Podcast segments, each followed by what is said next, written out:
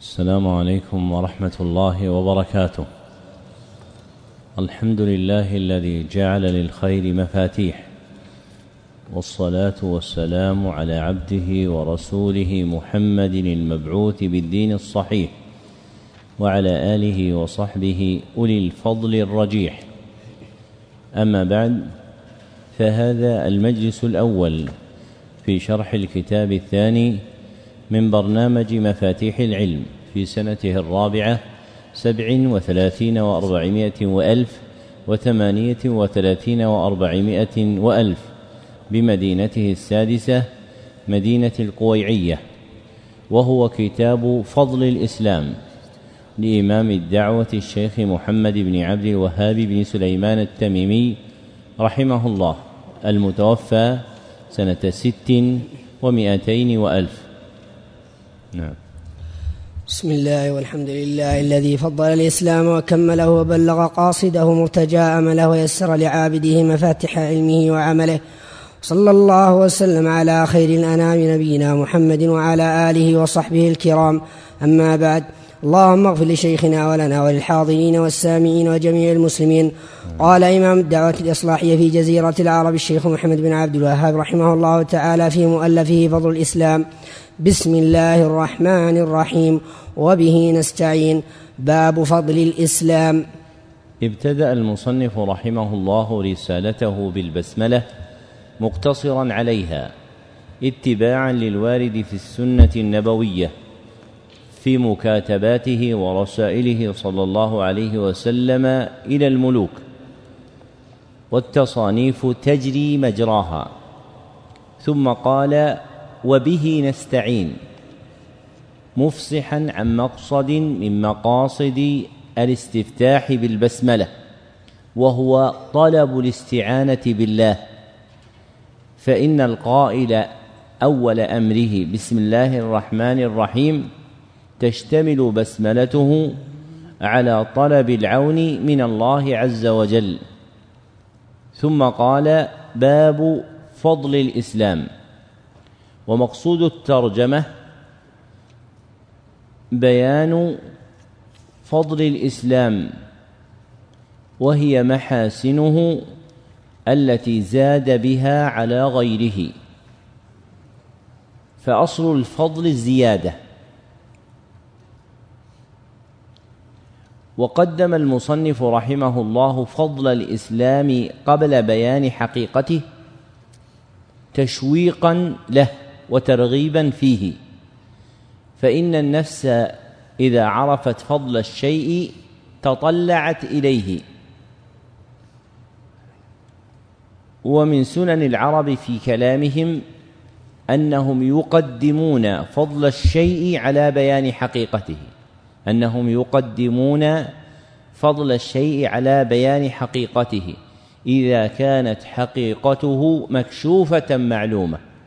إذا كانت حقيقته مكشوفة معلومة. ذكره أبو الفضل ابن حجر في فتح الباري.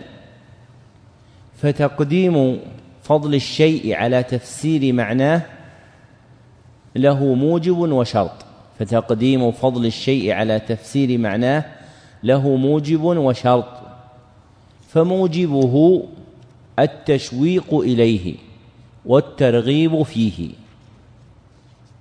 وشرطه أن تكون حقيقته مكشوفة معلومة.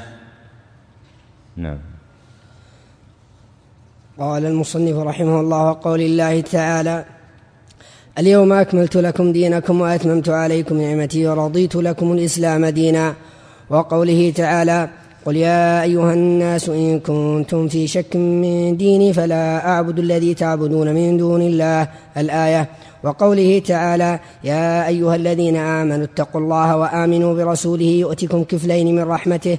الآية وفي الصحيح عن ابن عمر رضي الله عنهما أن رسول الله صلى الله عليه وسلم قال مثلكم ومثل أهل الكتابين كمثل رجل استأجر أجراء فقال من يعمل لي عملا من يعمل لي عملا من غدوة إلى نصف النهار على قراط فعملت اليهود. ثم قال من يعمل لي من يعمل لي من نصف النهار إلى صلاة العصر على قراط فعملت النصارى. ثم قال من يعمل لي من صلاة العصر إلى أن تغيب الشمس على قراطين فأنتم هم. فغضبت اليهود والنصارى وقالوا ما لنا أكثر عملا وأقل أجرا.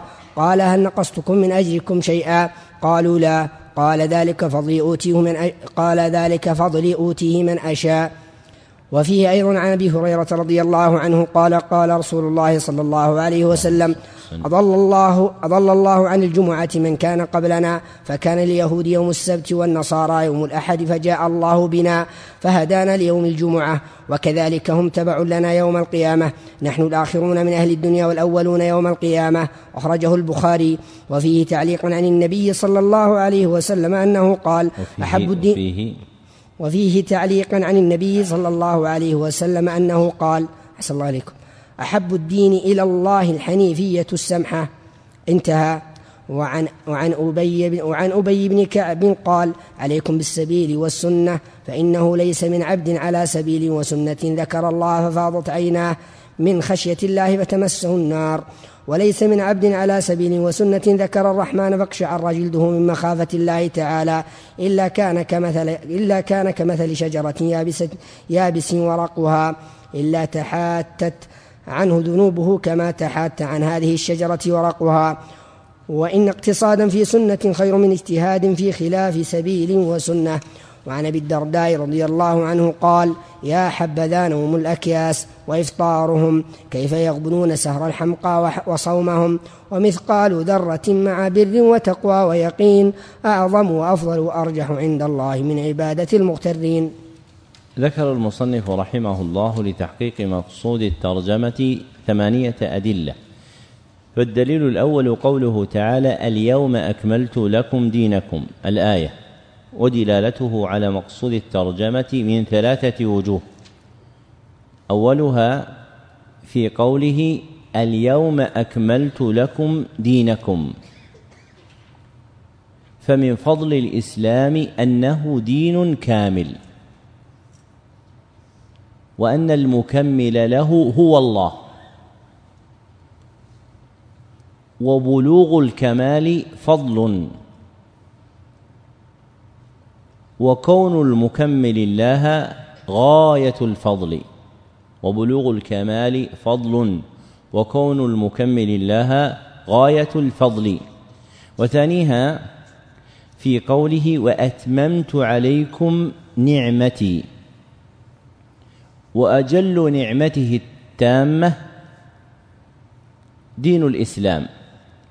فمن فضل الإسلام أنه أعظم نعم الله التامه فمن فضل الإسلام أنه أعظم نعم الله التامه وثالثها في قوله ورضيت لكم الإسلام دينا فمن فضل الإسلام أنه الدين المرضي عند الله. وما عداه مبغوض مسخوط عليه. والدليل الثاني قوله تعالى قل يا أيها الناس إن كنتم في شك من ديني. الآية ودلالته على مقصود الترجمه في قوله فلا اعبد الذين تدعون من دون الله ولكن اعبد الله الذي يتوفاكم فمن فضل دين الاسلام ان المعبود فيه هو المعبود الحق الله. فمن فضل دين الإسلام أن المعبود الحق فيه هو الله. فبعبادته تطمئن القلوب وتنشرح الصدور. فمن اتخذ غيره معبودا كان مزعج القلب ضيق الصدر. والدليل الثالث قوله تعالى يا أيها الذين آمنوا اتقوا الله وآمنوا برسوله. الآية. ودلالته على مقصود الترجمة في عظم الجزاء الموعود به على الإسلام. في عظم الجزاء الموعود به على الإسلام. الدال على فضله. فإن عظم الجزاء يدل على عظم المجازى عليه فإن عظم الجزاء يدل على عظم الجزاء عليه. فالإسلام مذكور في الآية في قوله اتقوا الله وآمنوا برسوله. والجزاء مذكور في قوله يؤتكم كفلين من رحمته. ويجعل لكم نورا تمشون به ويغفر لكم. فالمذكور في الآية من فضل الإسلام ثلاثة أشياء. أولها إيتاء أهله كفلين من رحمة الله. والكفل هو الحظ والنصيب. فلهم رحمة في الدنيا ولهم رحمة في الآخرة. وثانيها أن الله يجعل أن الله يجعل لهم به نورا. أن الله يجعل لهم به نورا. فلأهل الإسلام نور يهتدون به. فلأهل الإسلام نور يهتدون به. في دنياهم وقبورهم وآخرتهم في دنياهم وقبورهم وآخرتهم. وثالثها أن الله يغفر لهم. وثالثها أن الله يغفر لهم. والدليل الرابع حديث ابن عمر رضي الله عنهما عن النبي صلى الله عليه وسلم أنه قال مثلكم ومثل أهل الكتابين. الحديث رواه البخاري. وهو مقصود المصنف في قوله وفي الصحيح ودلالته على مقصود الترجمة في قوله فذلك فضلي أوتيه من أشاء فمن فضل الإسلام عظم ثواب أهله فمن فضل الإسلام عظم ثواب أهله مع قلة أعمالهم. فلهم الأجور الجليلة على الأعمال القليلة. فلهم الأجور الجليلة على الأعمال القليلة. والمذكور في الحديث مثل ضرب لهم. فإن مقامهم في الدنيا بالنسبة لمن تقدمهم كآخر النهار منه. فإن مقامهم في الدنيا بالنسبة لمن تقدمهم كآخر النهار منهم. فتكون مدة أعمارهم قصيرة. ويؤجرون على أعمالهم القليلة.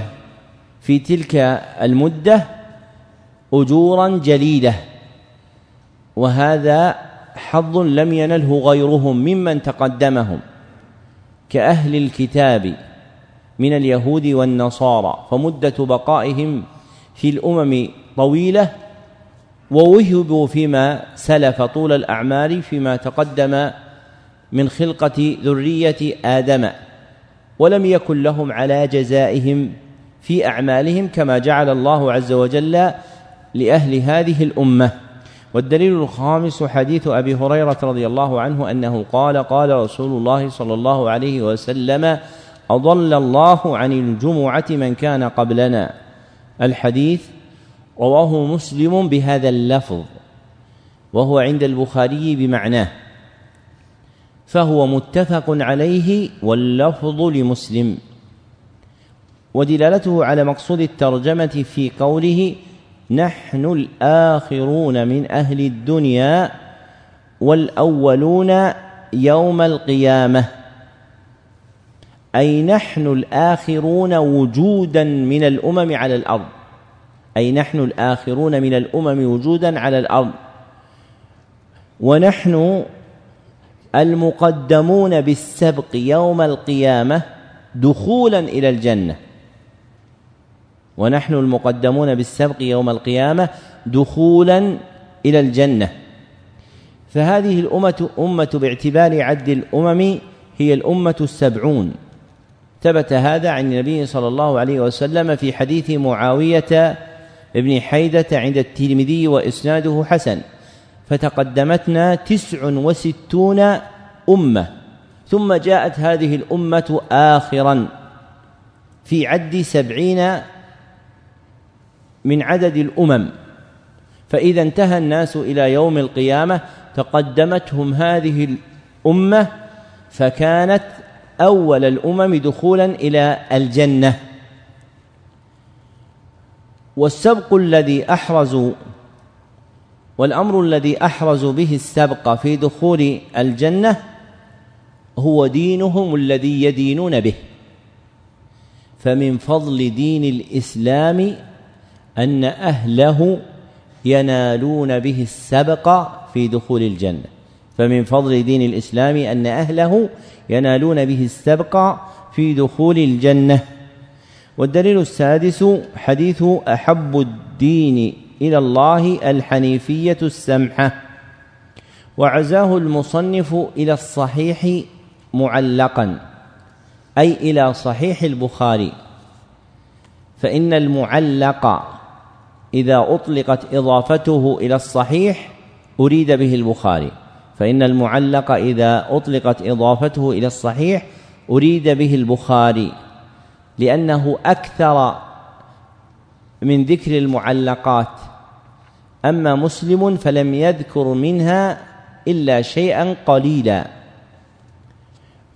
والمعلق في اصطلاح المحدثين ما سقط من مبتدأ إسناده فوق المصنف واحد أو أكثر. ما سقط من مبتدأ إسناده فوق المصنف واحد فأكثر. كشيخه أو شيخه وشيخ شيخه أو من فوقهم.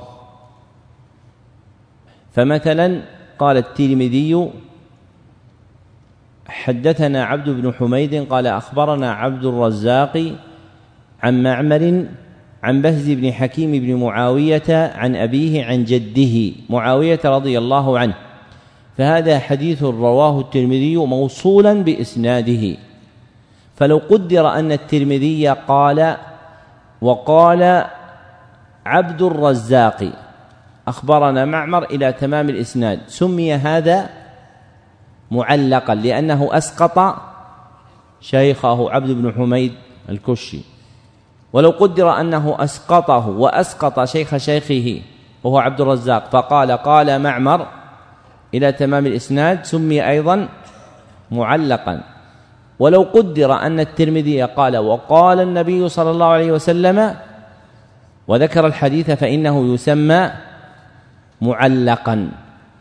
والحديث المعلق يطلب تطلب روايته موصولا بإسناده.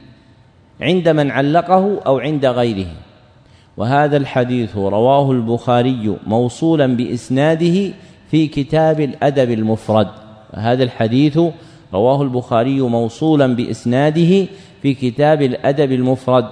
من حديث ابن عباس رضي الله عنهما. وإسناده ضعيف. ويروى له شواهد من حديث جماعة من الصحابة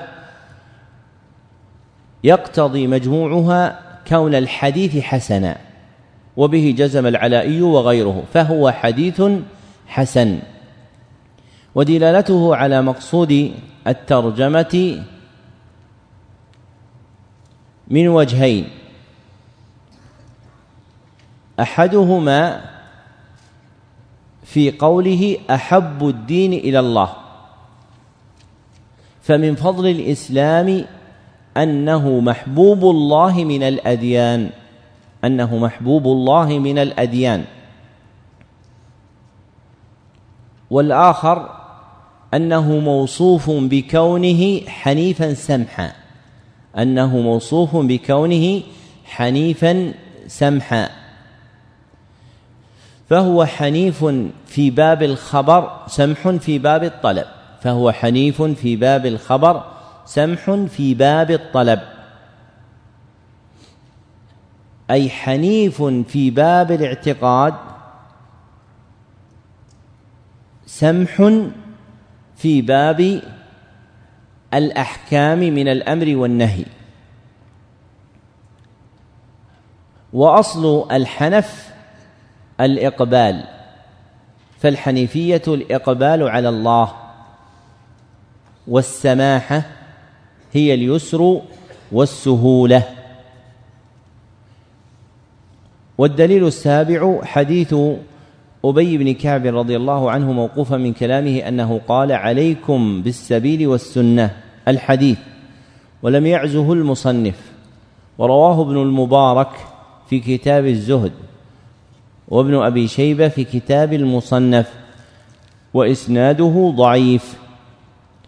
ودلالته على مقصود الترجمة من وجهين. أحدهما أن الإسلام يحرم العبد على النار. أن الإسلام يحرم العبد على النار. لقوله فيه فإنه ليس من عبد على سبيل وسنة ذكر الرحمن ففاضت عيناه من خشية الله فتمسه النار. والآخر أنه يمحو ذنوب العبد لقوله وليس من عبد على سبيل وسنة ذكر الله فاقشعر جلده من خشية الله إلا كان مثله مثل الشجره يبس ورقها فبينما هي كذلك إذ أصابتها ريح فتحات عنها ورقها إلا تحاتت عنه ذنوبه كما تحات عن تلك عن هذه الشجرة ورقها. فمن فضل الإسلام تحريم العبد على النار ومغفرة ذنوبه به. وهذا الفضل مذكور في آيات وأحاديث كثيرة. واختار المصنف هذا الأثر للدلالة عليه لماذا؟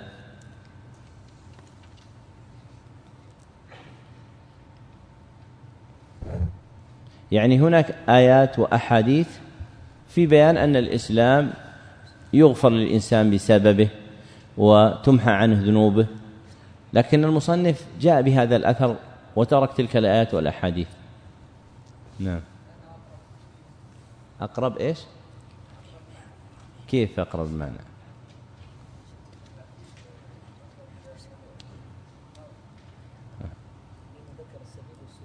طيب وإذا ذكر السبيل السنة؟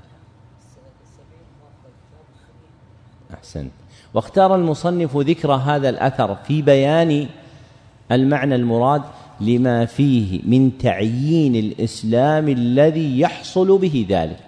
لما فيه من تعيين الإسلام الذي يحصل به ذلك وهو ما جاء به النبي صلى الله عليه وسلم لقوله على سبيل وسنة لقوله على سبيل وسنة. والدليل الثامن حديث أبي الدرداء رضي الله عنه أنه قال يا حبذا نوم الأكياس. الحديث ولم يعزه المصنف أيضا.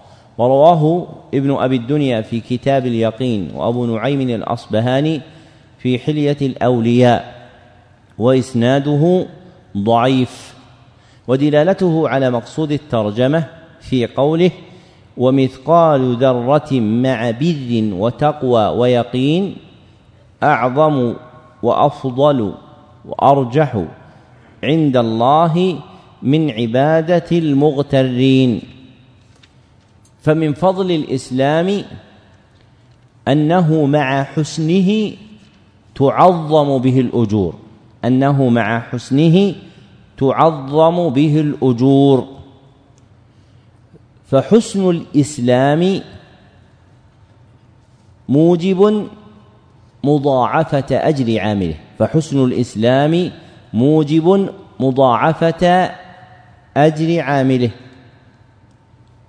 وحسن الإسلام يتحقق بعبادة الله على مقام المشاهدة أو المراقبة. وحسن الإسلام يتحقق بعبادة الله على مقام المشاهدة أو المراقبة. المذكورين في قوله صلى الله عليه وسلم اعبد الله كأنك تراه فإن لم تكن تراه فإنه يراك. ذكره ابن تيمية الحفيد وأبو عبد الله بن القيم وأبو الفرج ابن رجب رحمهم الله. واختار المصنف سوق هذا الأثر في تقرير هذا المعنى لما فيه من ذكر ما يحصل به حسن الإسلام. لما فيه من ذكر ما يحصل به حسن الإسلام. في قوله مع بر وتقوى ويقين.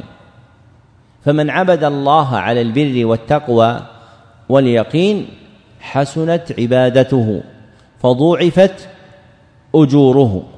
فالعبرة في الأعمال بإحسانها لا بتكثيرها. وقليل العمل مع حسن إسلام العبد خير كثير. ودلالة على رجاحة عقله. وإذا كثر العمل بلا إحسان له كان دليلا على حمقه إذ كان يمكنه أن ينال الدرجات العالية مع كثرة عمله لو أنه راقب فيه منزلة الإحسان. قال ابن القيم والله لا يرضى بكثرة فعلنا. لكن بأحسنه مع الإيمان. فالعارفون مرادهم إحسانه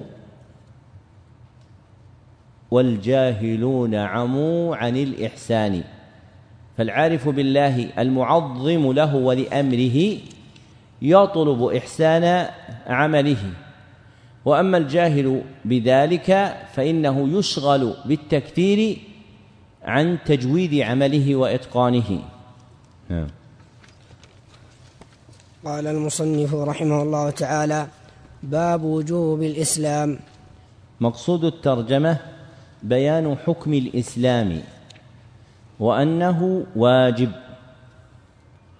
والوجوب هو مقتضى حكم الشرع بالإيجاب والوجوب هو مقتضى حكم الشرع بالإيجاب أي أثره الناشئ عنه. المرتب عليه أي أثره الناشئ عنه المرتب عليه. والإسلام المراد في الترجمة هو الدين الذي جاء به النبي صلى الله عليه وسلم. ووجوبه على الخلق مطالبتهم بامتثاله. في باب الخبر والطلب. نعم. قال المصنف رحمه الله وقول الله تعالى ومن يبتغي غير الإسلام دينا فلن يقبل منه وهو في الآخرة من الخاسرين. وقوله تعالى إن الدين عند الله الإسلام الآية. وقوله وأن هذا صراطي مستقيما فاتبعوه ولا تتبعوا السبل فتفرق بكم عن سبيله. الآية. قال مجاهد السبل, السبل البدع والشبهات. وعن عائشة رضي الله عنها أن رسول الله صلى الله عليه وسلم قال من أحدث في أمرنا هذا ما ليس منه فهو رد أخرجه. وفي لفظ من عمل عملا ليس عليه أمرنا فهو رد. وللبخاري عن أبي هريرة رضي الله عنه قال قال رسول الله صلى الله عليه وسلم كل أمتي يدخلون الجنة إلا من أبى. قيل ومن يأبى؟ قال من أطاعني دخل الجنة ومن عصاني فقد أبى. وفي الصحيح عن ابن عباس رضي الله عنهما أن رسول الله صلى الله عليه وسلم قال أبغض الناس إلى الله ثلاثة ملحد في الحرم ومبتغ في الإسلام سنة جاهلية ومطلب دم امرئ بغير حق ليهرق دمه. قال شيخ الإسلام ابن تيمية رحمه قدس الله روحه. قوله سنة جاهلية يندرج فيها كل جاهلية مطلقة أو مقيدة أي في شخص دون شخص كتابية أو وثنية أو غيرهما من كل مخالف من كل مخالفة لما جاءت به المرسلون. وفي الصحيح عن حذيفة رضي الله عنه قال يا معشر القراء استقيموا فإن استقمتم فقد فقد سبقتم سبقا بعيدا فإن أخذتم يمينا وشمالا فقد ضللتم ضلالا بعيدا. وعن محمد بن وضاح أنه كان يدخل المسجد فيقف على الحلق فيقول فذكره وقال أنبان بن عيينة, ابن عيينة عن مجالد عن الشعبي عن مسروق قال قال عبد الله يعني ابن مس يعني ابن مسعود رضي الله عنه ليس عام إلا والذي بعده شر منه ولا أقول عام أخصب من عام ولا أمير خير من أمير لكن ذهاب علمائكم وخياركم ثم يحدث أقوام يقيسون الأمور بآرائهم فينهدم الإسلام وينثلم ذكر المصنف رحمه الله لتحقيق مقصود الترجمة ثمانية أدلة. الدليل الأول قوله تعالى ومن يبتغي غير الإسلام دينا فلن يقبل منه الآية. ودلالته على مقصود الترجمة ما فيه من وعيد من ابتغى غير الإسلام دينا. ما فيه من وعيد من ابتغى غير الإسلام دينا. أنه لا يقبل منه وهو في الآخرة من الخاسرين. فلا يسلم العبد من الوعيد المذكور إلا بالدخول في الإسلام. ولا يسلم العبد من الوعيد المذكور إلا بالدخول في الإسلام. فيكون الدخول في الإسلام واجبا لتوقف النجاة عليه. فيكون الدخول في الإسلام واجبا لتوقف النجاة عليه. والدليل الثاني قوله تعالى إن الدين عند الله الإسلام. ودلالته على مقصود الترجمة ما فيه من تعيين الدين المرضي عند الله. ما فيه من تعيين الدين المرضي عند الله. الذي تتحقق به عبادته. فالعبادة التي خلقنا لأجلها لا يقع من أحدنا امتثالها حتى يدين بدين الإسلام. لا يقع من أحدنا امتثالها حتى يدين بدين الإسلام. فدين الإسلام واجب لأن تحقق العبادة المأمور بها يكون به. لأن تحقق العبادة المأمور بها يكون به. والدليل الثالث قوله تعالى وأن هذا صراطي مستقيما الآية. ودلالته على مقصود الترجمة من وجهين. أحدهما في قوله فاتبعوه أي اتبعوا الصراط المستقيم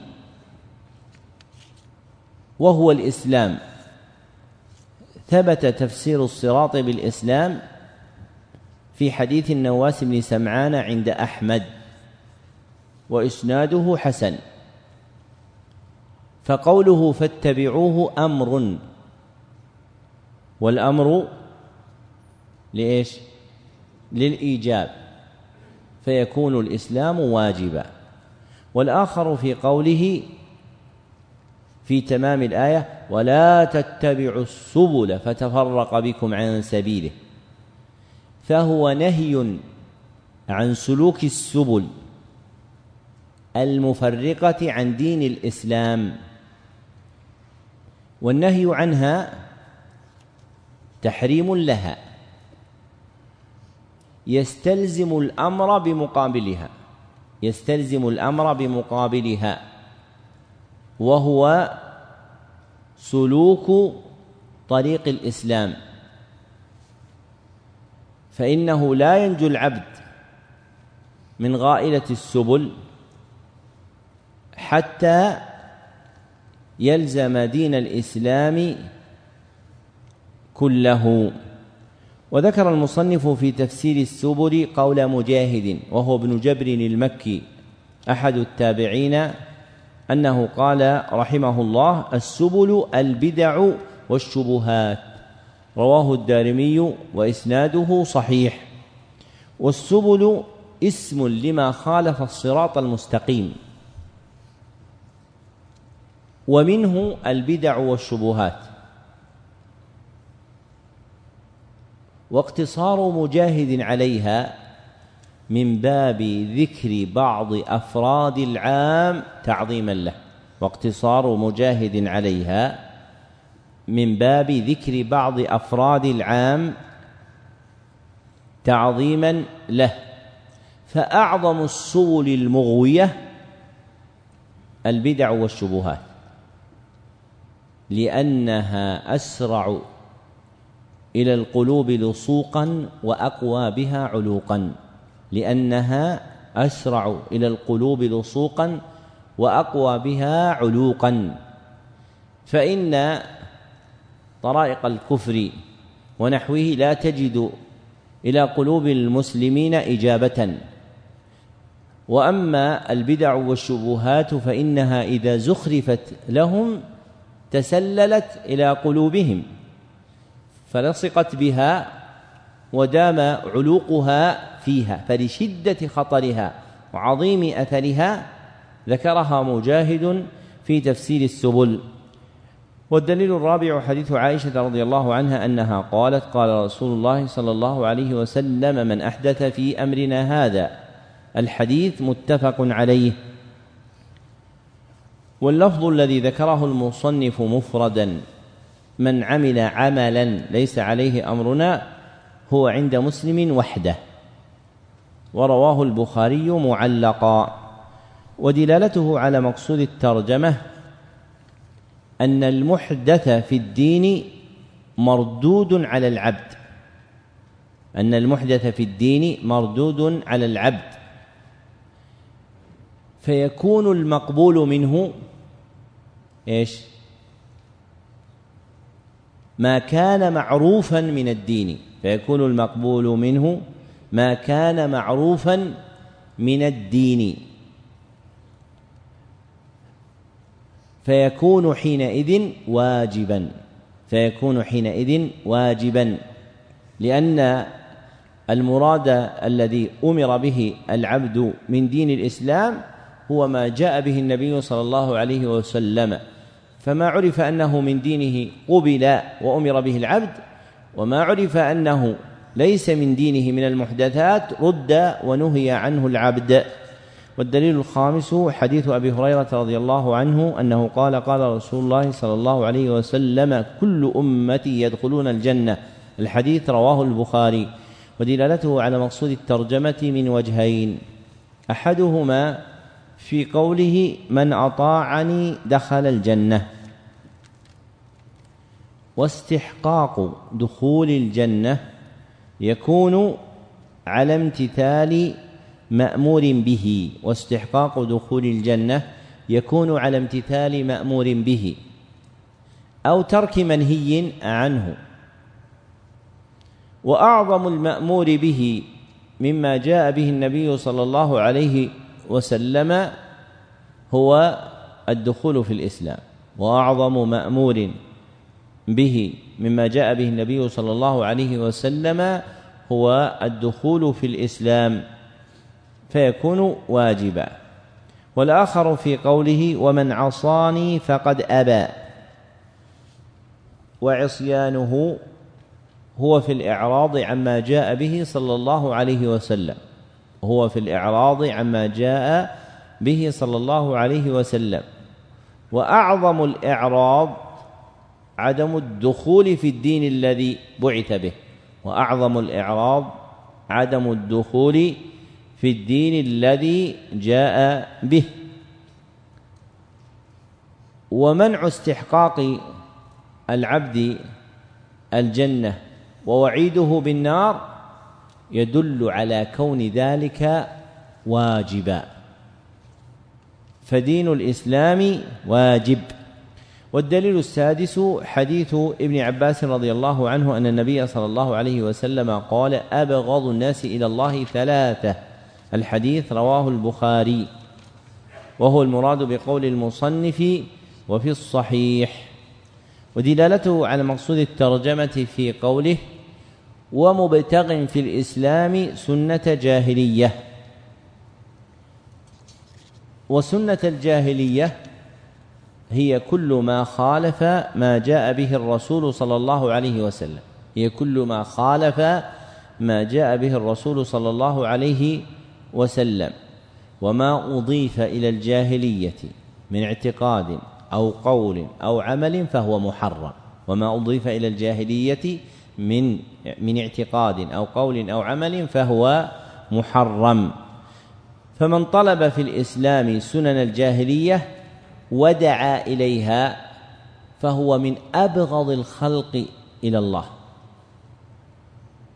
فمن طلب سنن الجاهلية بالإسلام ودعا إليها فهو من أبغض الخلق إلى الله وقد اقترف محرما. فيكون من طلب سنن الإسلام فيه وهي شرائعه من أحب الخلق إلى الله. فيكون من طلب سنن الإسلام فيه وهي شرائعه من أحب الخلق إلى الله ومن علامات المأمور محبة الله له ومن علامات المأمور محبة الله له فتكون مأمورا بها والأمر للإيجاب فتكون مأمورا بها والأمر للإيجاب. والدليل السابع حديث حذيفة رضي الله عنه أنه قال يا معشر القراء استقيموا. الحديث أخرجه البخاري موقوفا عليه من كلامه. وزيادة محمد بن وضاح هي عنده في كتاب البدع والنهي عنها وإسنادها صحيح. ورواها من هو أجل منه وأقدم كابن أبي شيبة في كتاب المصنف ودلالته على مقصود الترجمة من وجهين أحدهما في قوله استقيموا فهو أمر بالاستقامة وحقيقتها طلب إقامة العبد نفسه على الصراط المستقيم وهو الإسلام طلب العبد طلب إقامة العبد نفسه على الصراط المستقيم وهو الإسلام. فيكون العبد مأمورا بالاستقامة الحاصلة بالإسلام. فيكون العبد مأمورا بالاستقامة الحاصلة بالإسلام والأمر للإيجاب. فالإسلام واجب. والآخر في قوله فإن أخذتم يمينا وشمالا فقد ضللتم ضلالا بعيدا. فمن عدل عن الصراط المستقيم وقع في الضلال. فمن عدل عن الصراط المستقيم وقع في الضلال. فلا سلامة للعبد منه إلا بلزوم الصراط المستقيم. فلا سلامة للعبد منه إلا بلزوم الصراط المستقيم. الذي هو دين الإسلام. فيكون واجبا لأن حصول السلامة من الضلال تكون بذلك. فيكون واجبا لأن حصول السلامة من الضلال تكون بذلك. والقراء في عرف السلف غالبا هم العالمون بالقرآن والسنة العاملون بهما. والقراء في عرف السلف غالبا هم العالمون بالقرآن والسنة العاملون بهما. والدليل الثامن حديث عبد الله بن مسعود رضي الله عنه أنه قال ليس عام إلا والذي بعده شر منه. الحديث. رواه ابن وضاح في البدع والنهي عنها. وإسناده ضعيف.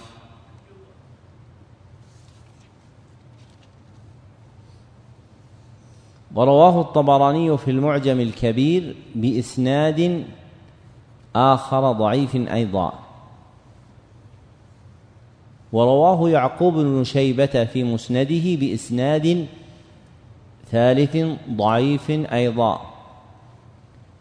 واجتماع هذه الطرق يقوي بعضها بعضا فيكون حديثا حسنا. واجتماع هذه الطرق يقوي بعضها بعضا فيكون حديثا حسنا.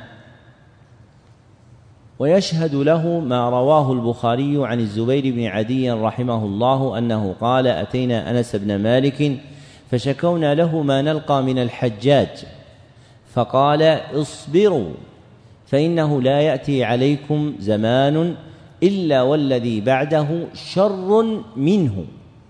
سمعته من نبيكم صلى الله عليه وسلم ودلالته على مقصود الترجمة في قوله ولكن ذهاب علمائكم وخياركم ثم يحدث قوم يقيسون الأمور بآرائهم فيهدم الإسلام ويثلم والثلم هو الخلل وفيه أن الشر يتزايد بأمرين وفيه أن الشر يتزايد بأمرين يهدم بهما الإسلام ويثلم.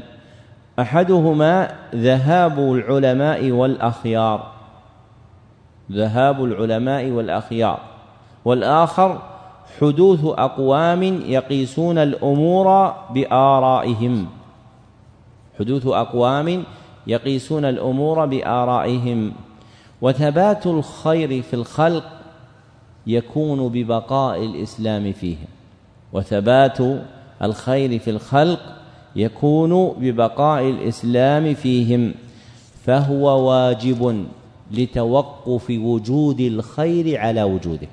فهو واجب لتوقف وجود الخير على وجوده.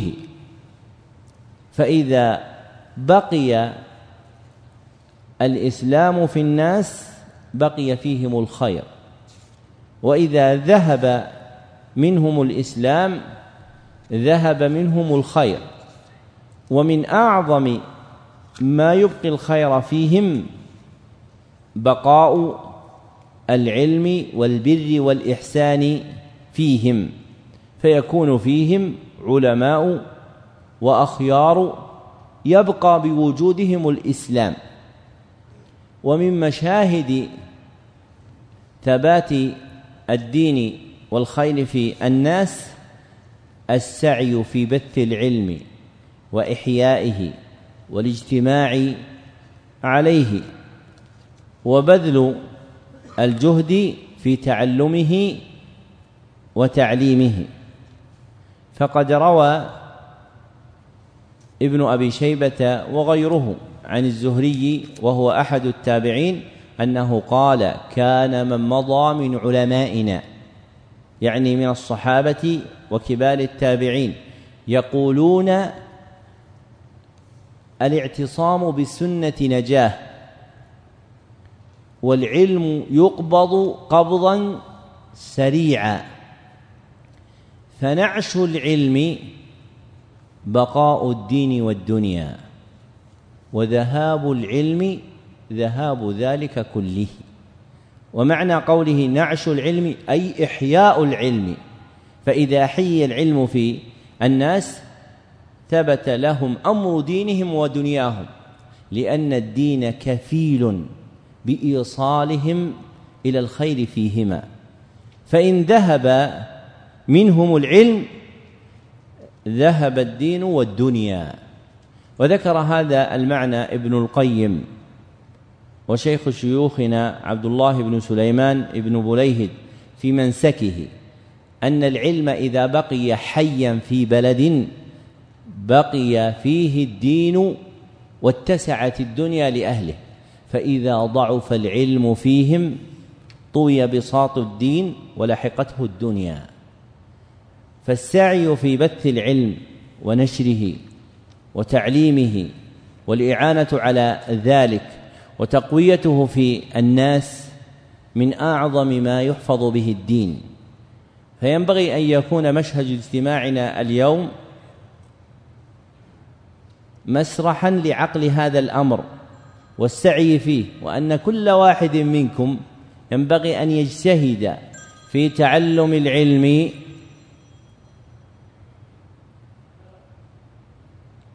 أن يجتهد في تعلم العلم وأن يسعى في إيصاله إلى أهله وبلده ليحفظ لهم دينهم ودنياهم.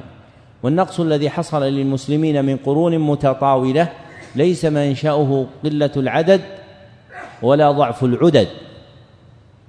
فإن هذا وإن كان له أثر في سنن الله الكونية إلا أن أعظم أسباب هوانهم وذلتهم هو فقد دينهم منهم منهم بجهلهم. فلما فشى الجهل ذهب الدين من الناس فسلبوا خير الدين ثم سلبوا خير الدنيا بما صار مشهورا من حالهم من تفرقهم ونزاعهم وفقرهم وانتشار الأمراض فيهم.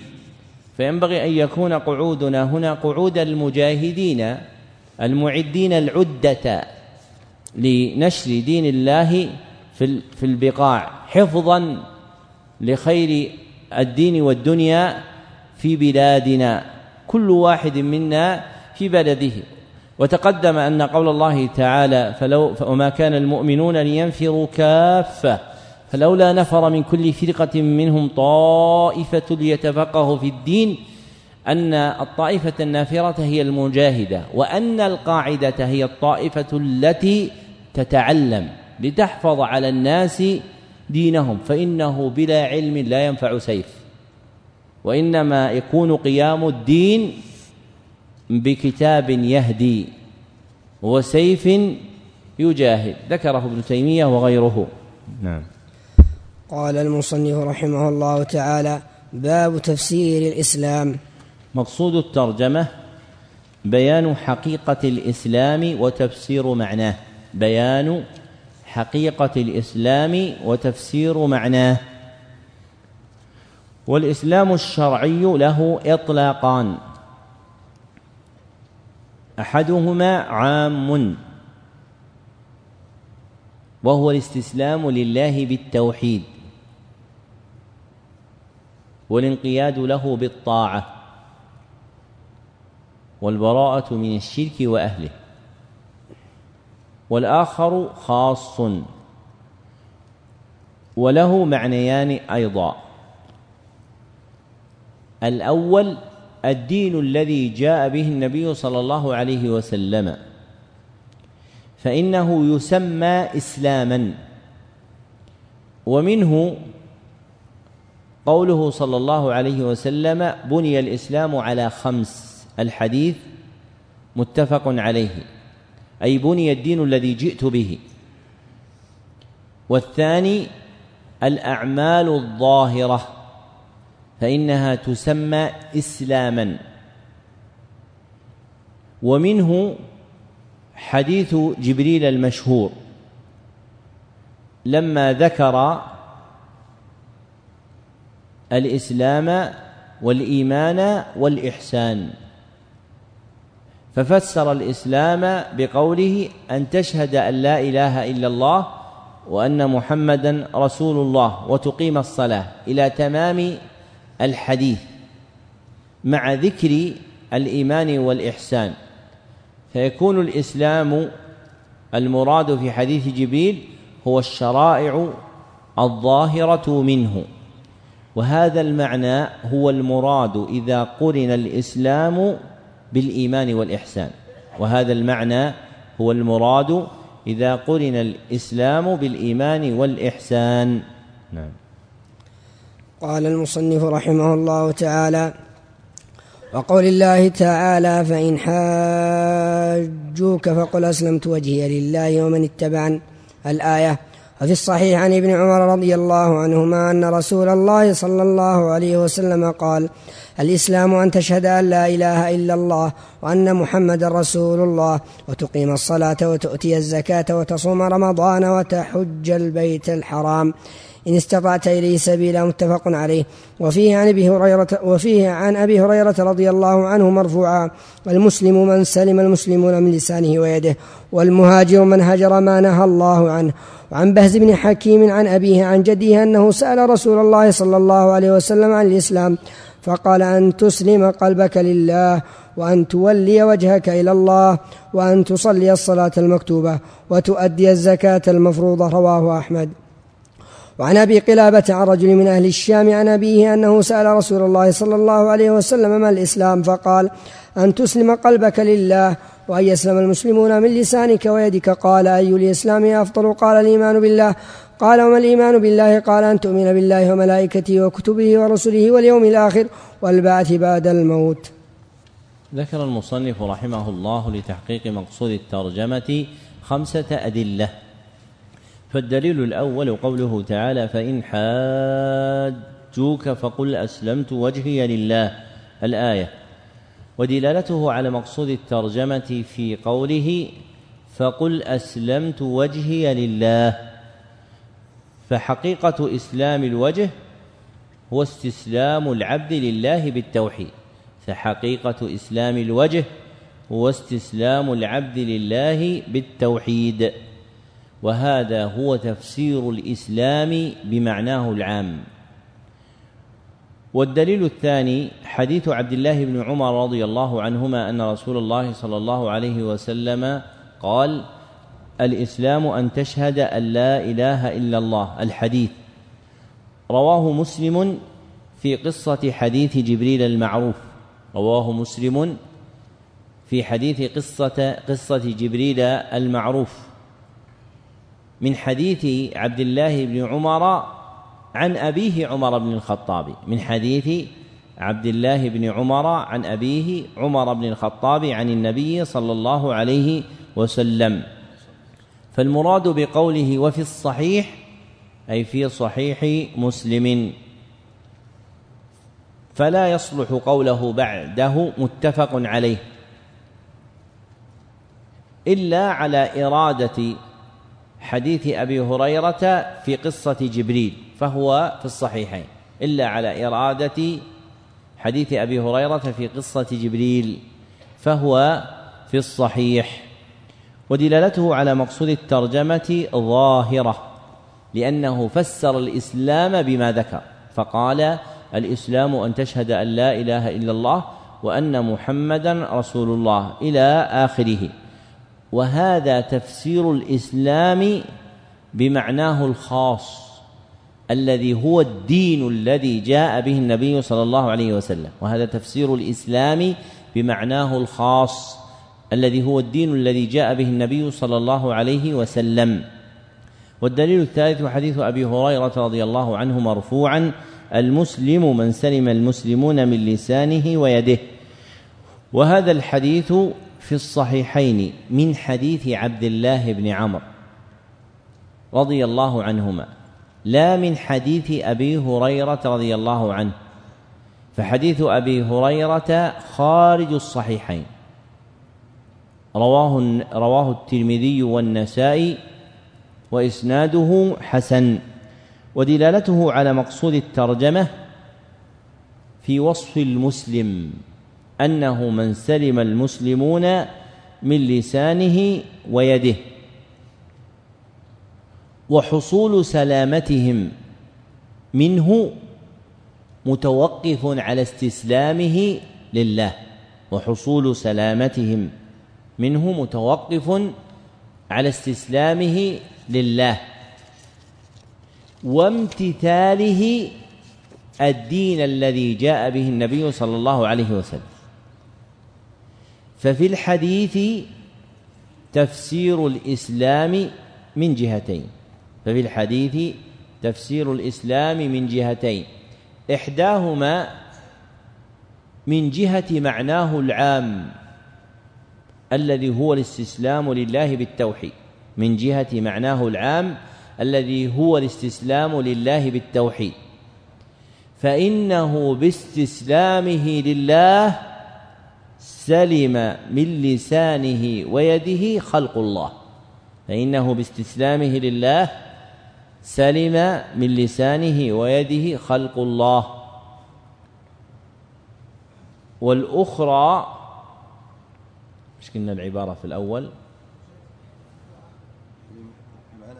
من جهة والأخرى من جهة معناه الخاص. فإن امتثاله الدين الذي جاء به النبي فإن امتثاله الدين الذي جاء به النبي صلى الله عليه وسلم دعاه إلى حبس لسانه ويده. دعاه إلى حبس لسانه ويده. فلا يقع منه شيء على خلاف ما جاء به الرسول صلى الله عليه وسلم. والدليل الرابع حديث معاوية بن حيدة رضي الله عنه وهو جد بهز بن حكيم أنه سأل رسول الله صلى الله عليه وسلم عن الإسلام فقال أن تسلم قلبك لله. الحديث رواه أحمد في المسند بهذا اللفظ لكن من حديث أبي قزعة عن حكيم بن معاوية لكن من حديث أبي قزعة عن حكيم بن معاوية عن أبيه معاوية بن حيدة رضي الله عنه. لا من حديث بهز بن حكيم ابن معاوية بن حيدة عن أبيه عن جده. وبهذا الإسناد الذي ذكره المصنف رواه النسائي. وبهذا الإسناد الذي ذكره المصنف رواه النسائي في سننه. بلفظ أسلمت وجهي لله وتخليت. بلفظ أسلمت وجهي لله وتخليت. ودلالته على مقصود الترجمة ظاهرة. فهو جواب سؤال عن الإسلام. ففسره النبي صلى الله عليه وسلم بما ذكر له. وتقدم أن الإسلام يرجع إلى الاستسلام إلى الله عز وجل باطنا وظاهرا. فقوله في الحديث أن تسلم قلبك لله متعلق بإيش؟ بالباطن. وقوله وأن تولي وجهك إلى الله متعلق بالظاهر وهما متعلقان بتفسير الإسلام. بمعناه العام العام والخاص وهما متعلقان بتفسير الإسلام بمعناه العام والخاص. فيرجعان إلى العام لما فيهما من الاستسلام. فيرجعان إلى العام لما فيهما من الاستسلام. ويرجعان إلى الخاص لما فيهما من تصديق الباطن وانقياد الظاهر. اعتقادا وقولا وعملا لما فيهما من تصديق الباطن وانقياد الظاهر اعتقادا وقولا وعملا. والدليل الخامس حديث رجل من أهل الشام عن أبيه أنه سأل رسول الله صلى الله عليه وسلم من الإسلام؟ قال أن تسلم قلبك لله الحديث. ولم يعزه المصنف هنا. وعزاه في كتابه مجموع الحديث إلى مسند أحمد. وهو متبع في عزوه إليه ابن تيمية الحفيد. وهو متبع في عزوه إليه ابن تيمية الحفيد. فإن الحديث مما لم يوجد فيما انتهى إلينا من نسخ المسند. فإن الحديث مما لم يوجد فيما انتهى إلينا من نسخ المسند. ورواه غير أحمد. فرواه مسدد بن مسرهد وابن منيع والحارث بن أبي أسامة في مسانيدهم وإسناده ضعيف ولجمله شواهد يثبت بها فهو حديث حسن بتلك الشواهد المتفرقة. ودلالته على مقصود الترجمة من وجهين. أحدهما في قوله أن تسلم قلبك لله. والآخر في قوله وأن يسلم المسلمون من لسانك ويدك على ما تقدم بيان وجهه من دلالة الجملتين في حديثين سابقتين في حديثين سابقين. نعم. قال المصنف رحمه الله باب قول الله تعالى ومن يبتغي غير الإسلام دينا فلن يقبل منه. الآية. مقصود الترجمة بيان بطلان جميع الأديان سوى الإسلام. بيان بطلان جميع الأديان سوى الإسلام وخسران أهلها في الآخرة. لأنها لا تقبل منهم وترد عليهم. والأديان المردودة سوى دين الإسلام نوعان. والأديان المردودة سوى دين الإسلام نوعان. أحدهما أديان مردودة في أصلها أي مطلقة. أديان مردودة في أصلها أي مطلقة. وهي كل دين عبد فيه غير الله. من أديان أهل الشرك والوثنية. والآخر أديان مردودة في وصفها أي في حال خاصة. وهي جميع أديان الأنبياء بعد بعثة محمد صلى الله عليه وسلم. وهي جميع أديان الأنبياء بعد بعثة محمد صلى الله عليه وسلم. فمن تدين من الناس بدين نبي بعد بعثة محمد صلى الله عليه وسلم فإن دينه الذي هو عليه دين باطل. نعم. قال المصنف رحمه الله وعن أبي هريرة رضي الله عنه قال قال رسول الله صلى الله عليه وسلم تجيء الأعمال يوم القيامة فتجيء الصلاة فتقول يا رب أنا الصلاة فيقول إنك على خير. ثم تجيء الصدقة فتقول يا رب أنا أنا الصدقة فيقول إنك على خير. ثم يجيء الصيام فيقول يا رب أنا الصيام فيقول إنك على خير. ثم تجيء الأعمال على ذلك فيقول إنك على خير. ثم يجيء الإسلام فيقول يا رب أنت السلام وأنا الإسلام. فيقول إنك على خير بك اليوم آخذ وبك أعطي. قال الله تعالى في كتابه من يبتغي غير الإسلام دينا فلن يقبل منه وهو في الآخرة من الخاسرين. رواه الإمام أحمد رواه الإمام أحمد. وفي الصحيح عن عائشة رضي الله عنها أن رسول الله صلى الله عليه وسلم قال من عمل عملا ليس عليه أمرنا فهو رد. رواه الإمام أحمد. ذكر المصنف رحمه الله لتحقيق مقصود الترجمة ثلاثة أدلة فالدليل الأول قوله تعالى ومن يبتغي غير الإسلام دينا الآية ودلالته على مقصود الترجمة من وجهين أحدهما في قوله فلن يقبل منه وما لا يقبل من العبد فهو مردود عليه وما لا يقبل من العبد فهو مردود عليه. ورده علامة بطلانه ورده علامة بطلانه. فما سوى دين الإسلام من الأديان فهو باطل. والآخر في قوله وهو في الآخرة من الخاسرين. وخسرانه بالخلود في النار. وخسرانه بالخلود في النار.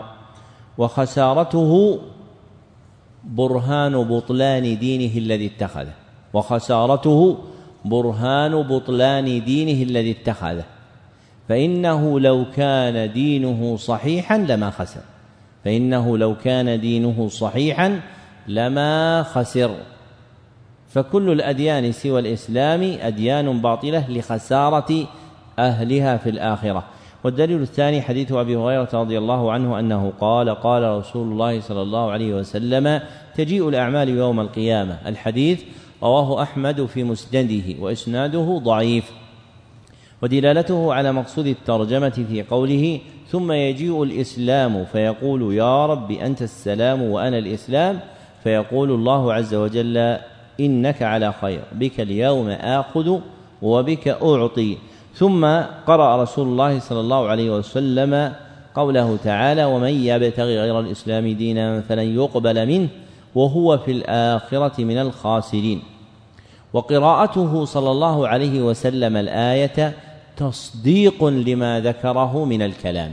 وقراءته صلى الله عليه وسلم الآية تصديق لما ذكره من الكلام من توقف الخسارة. والربح في الآخرة على الإسلام من توقف الخسارة والربح في الآخرة على الإسلام. فمن كان من أهله ربح ومن لم يكن منهم خسر. فمن كان من أهله ربح ومن لم يكن منهم خسر. فالمتدينون بغير دين الإسلام خاسرون في الآخرة وخسرانهم كما تقدم علامة بطلان أديانهم فكل دين سوى دين الإسلام دين باطل. والدليل الثالث حديث عائشة رضي الله عنها أن رسول الله صلى الله عليه وسلم قال من عمل عملا ليس عليه أمرنا.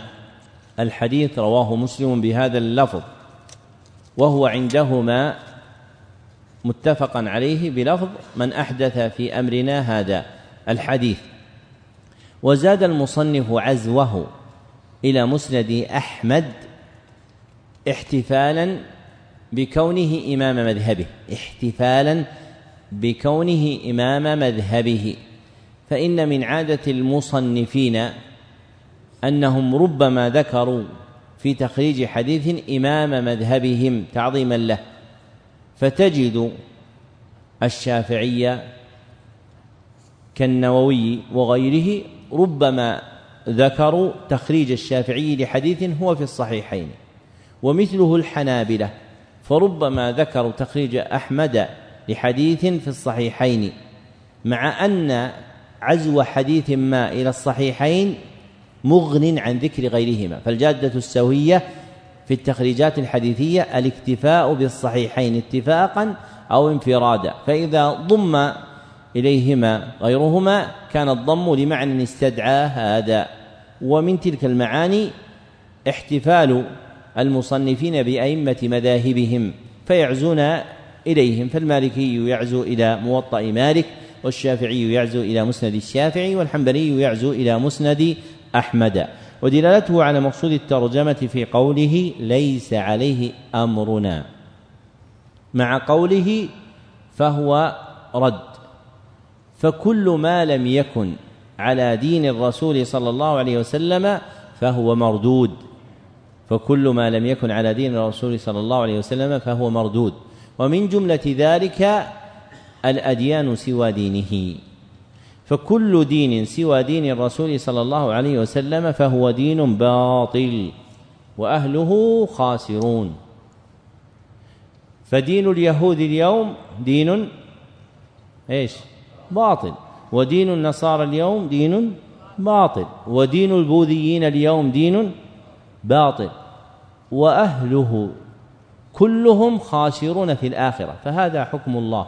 قال الله تعالى في صدر سورة البينة لم يكن الذين كفروا من أهل الكتاب والمشركين فجعل الله أهل الكتاب والمشركين جميعا مش حكم عليهم؟ كفارا. ثم قال في آخر السورة ان الذين كفروا من أهل الكتاب والمشركين في نار جهنم خالدين فيها. فمآلهم جميعا إلى النار. نعم. قال المصنف رحمه الله تعالى باب وجوب الاستغناء بمتابعة الكتاب عن كل ما سواه. مقصود الترجمة بيان وجوب الاستغناء بمتابعة القرآن.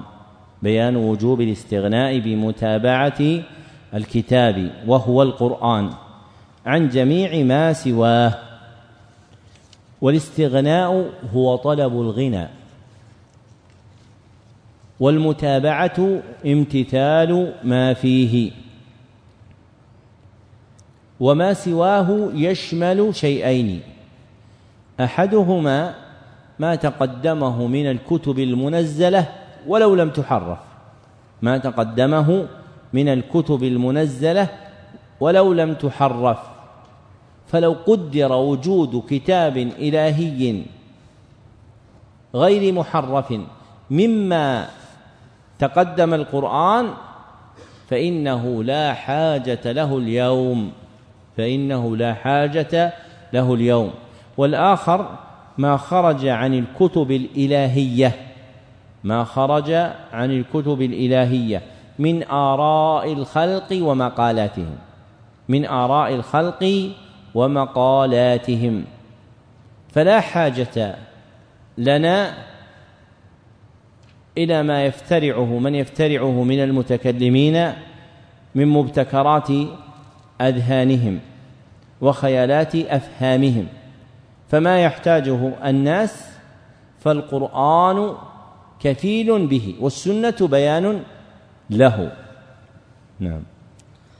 قال المصنف رحمه الله وقول الله تعالى ونزلنا عليك الكتاب تبيانا لكل شيء. الآية روى النسائي وغيره عن النبي صلى الله عليه وسلم أنه رأى في يد عمر بن الخطاب رضي الله عنه ورقة من التوراة فقال أمتهوكون يا ابن الخطاب؟ لقد جئتكم بها بيضاء نقية.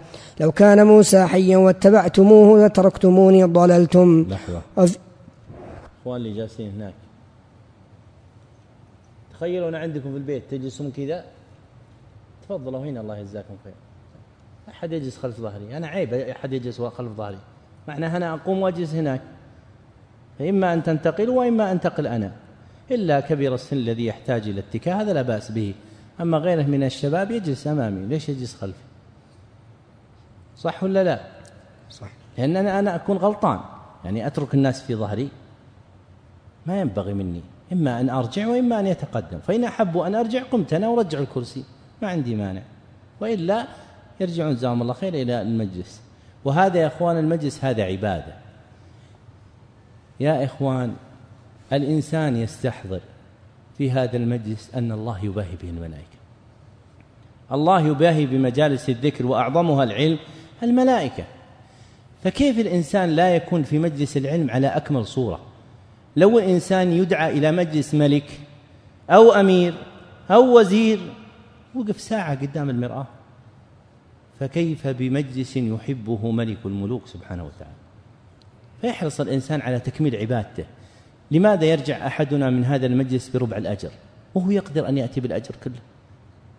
يحرص على أنه يأتي بأكمل حال لينال أكمل الأجر.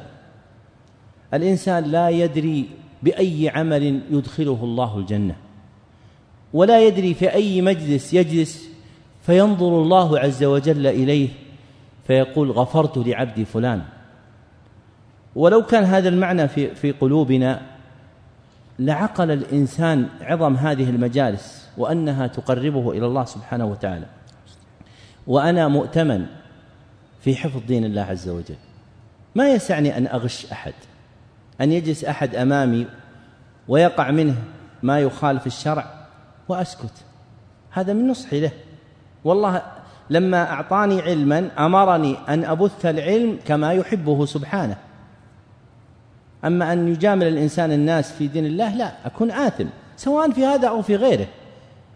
فعندما يأمر أحد إخوانه ليس المقصود حظ نفسه مو بالمقصود حظ نفسه.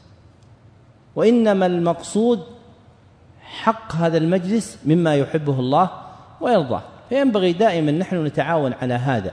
حتى أنا لست معصوم أنا بشر قد أخطي إذا وقع مني شيء مما يخالف ما يحبه الله ويرضاه واجب على من عرف ذلك أن ينصح لي ويبين لي. لأن من الغبن المستبين أن يقع من الإنسان خطأ ويبقى عليه. فإن الإنسان يعذر في صدور الخطأ لكن لا يعذر في بقائه وإصراره عليه. فإذا تنبه أحد وهبه الله علما إلى أن هذا قد أخطأ ينبه إلى خطأ وكذلك المعلم إذا رأى خطأ من أحد ينصح له ابتغاء الرحمة له ابتغاء الشفقة والخير له. ليس ابتغاء لأي شيء آخر.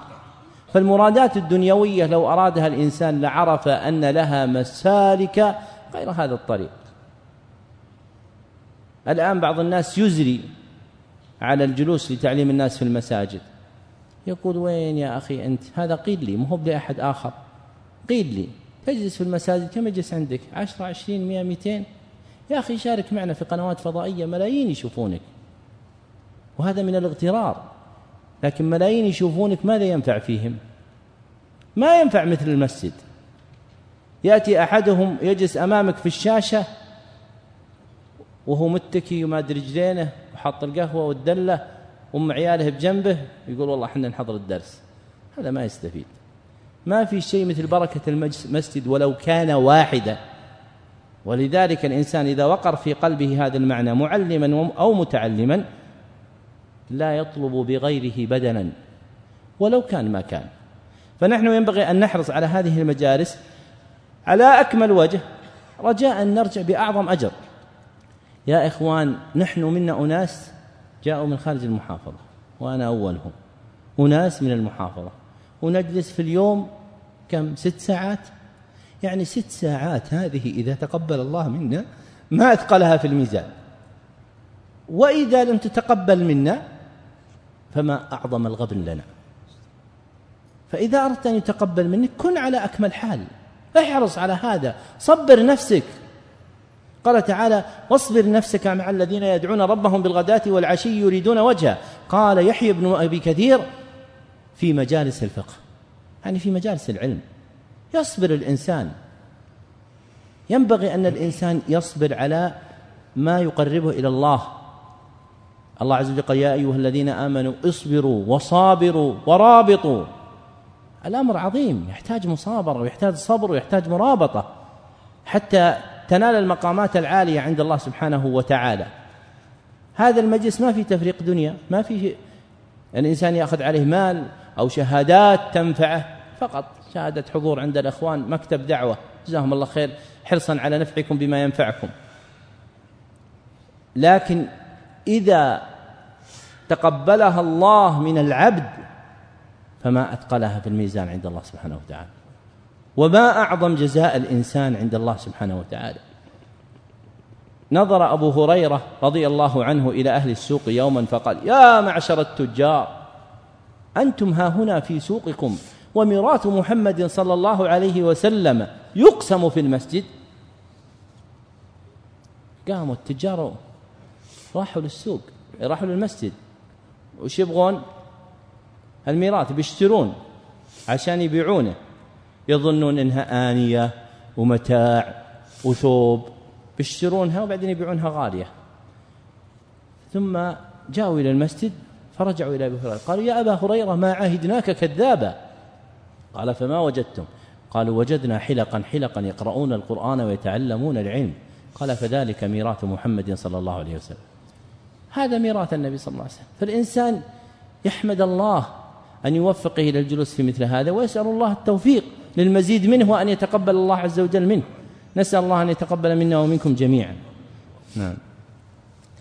أحسن الله إليكم وأنعم الله عليكم بمنزلة الصديقين. قال المصنف رحمه الله تعالى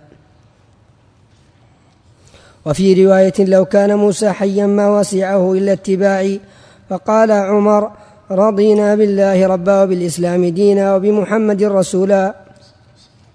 ذكر المصنف رحمه الله لتحقيق مقصود الترجمة دليلين فالدليل الأول قوله تعالى ونزلنا عليك الكتاب تبيانا لكل شيء. الآية. ودلالته على مقصود الترجمة في وصف الكتاب وهو القرآن أنه تبيان لكل شيء أي إيضاح لكل شيء. وما كان مبينا موضحا كل شيء فلا يحتاج معه إلى شيء.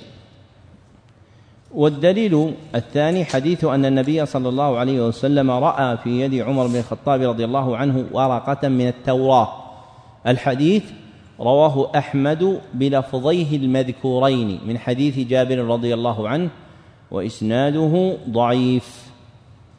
ويروى معناه من وجوه عديدة يدل مجموعها على أن له أصلا. ويروى معناه من وجوه عديدة يدل مجموعها على أن له أصلا. ذكره أبو الفضل ابن حجر في فتح الباري. ووقع من المصنف عزوه الحديث إلى النسائي وهو تابع في ذلك جماعة ممن تقدمه كابن تيمية الحفيد وصاحبه أبي الفداء بن كثير. والحديث مفقود من نسخ النساء التي انتهت إلينا في سننه الصغرى والكبرى. فيشبه أن يكون في بعض النسخ التي لم تصلنا إلا أنه مروي عند غيره كما ذكرناه. ودلالته على مقصود الترجمة من ثلاثة وجوه. أولها في قوله أمتهوكون يا ابن الخطاب. لقد جئتكم بها بيضاء نقية أي أمتحيرون.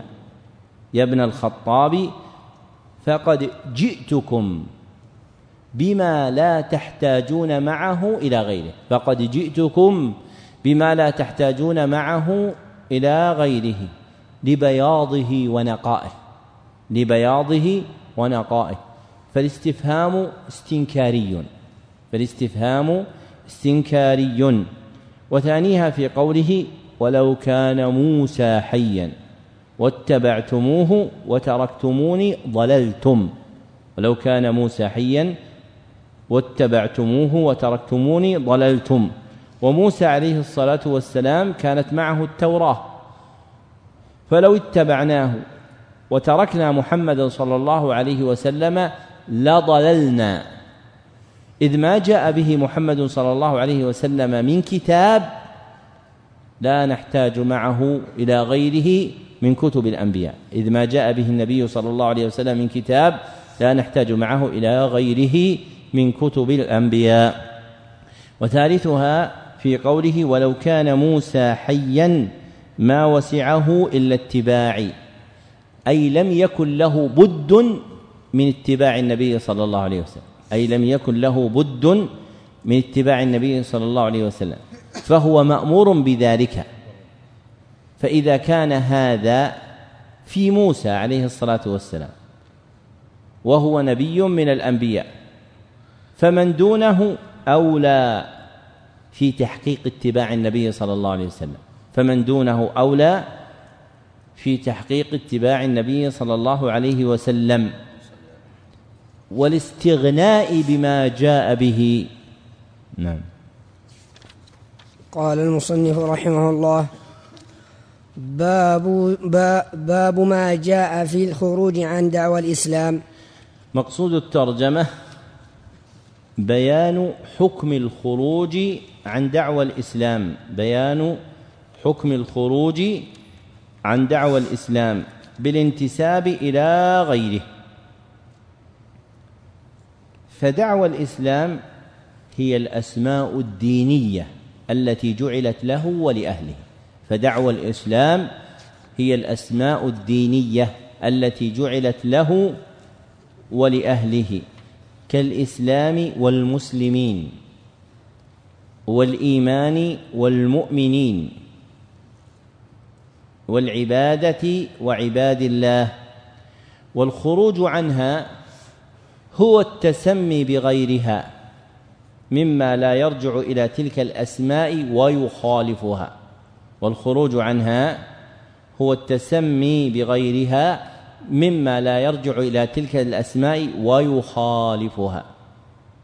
فالعبد مأمور بلزوم الأسماء الدينية التي جعلها الله ورسوله صلى الله عليه وسلم لهذا الدين وأهله. ومنهي أعظم النهي عن إحداث أسماء تجعل للدلالة على الدين أو الدلالة على أهله مما لم يأتي في القرآن ولا في السنة النبوية ولا يرجع إلى أصولهما. نعم قال المصنف رحمه الله وقول الله تعالى هو سماكم المسلمين من قبل وفي هذا الآية عن الحارث الأشعري رضي الله عنه عن النبي صلى الله عليه وسلم أنه قال آمركم بخمس الله أمرني بهن السمع والطاعة والجهاد والهجرة والجماعة فإنه من فارق الجماعة قيد شبر فقد خلع ربقة الإسلام من عنقه إلا من فارق فإنه من فارق الجماعة. فإن من فارق الجماعة قيد شبر. أحسن الله إليكم. فإن من فارق الجماعة قيد شبر فقد خلع فقد خلع ربقة الإسلام من عنقه إلا أن يراجع. ومن دعا بدعوى الجاهلية فإنه من جثى جهنم. فقال رجل يا رسول الله وإن صلى وصام. قال وإن صلى وصام فادعوا بدعوى الله الذي سماكم المسلمون. الذي سماكم المسلمين والمؤمنين عباد الله. رواه أحمد والترمذي وقال حديث حسن صحيح. وفي الصحيح من فارق الجماعة شبرا فمات فميتته جاهلية. وفيه أبي دعوى الجاهلية وأنا بين أظهركم. قال أبو العباس رحمه الله تعالى كل ما خرج كل ما خرج عن دعوى الإسلام والقرآن من نسب أو بلد أو جنس أو مذهب أو طريقة فهو من عزاء الجاهلية بل لما اختصم مهاجري وأنصاري فقال المهاجري يا للمهاجرين وقال الأنصاري يا للأنصار قال صلى الله عليه وسلم أبي دعوى الجاهلية وأنا بين أظهركم وغضب, غضب وغضب لذلك غضبا شديدا. انتهى كلامه رحمه الله. ذكر المصنف رحمه الله لتحقيق مقصود الترجمة أربعة أدلة. فالدليل الأول قوله تعالى هو سماكم المسلمين من قبل وفي هذا ودلالته على مقصود الترجمة في ذكر ما سمى به الله عباده المتبعين رسله في ذكر ما سمى به الله عباده المتبعين رسله فإنه سماهم المسلمين فيما أنزل من كتبه من قبل فيما أنزل من كتبه من قبل. وفي هذا أي في القرآن وتسميتهم بغير ما سماهم به الله خروج عن دعوى الإسلام. وتسميتهم بغير ما سماهم به الله خروج عن دعوى الإسلام. فإن الله بهم أعلم وما سماهم به أسلم. فإن الله بهم أعلم وما سماهم به أسلم. والدليل الثاني حديث الحارث الأشعري رضي الله عنه عن رسول الله صلى الله عليه وسلم أنه قال آمركم بخمس. الحديث رواه الترمذي وصححه والنسائي في الكبرى. وصححه أيضا ابن خزيمة وابن حبان والحاكم فهو حديث صحيح. ودلالته على مقصود الترجمة من ثلاثة وجوه.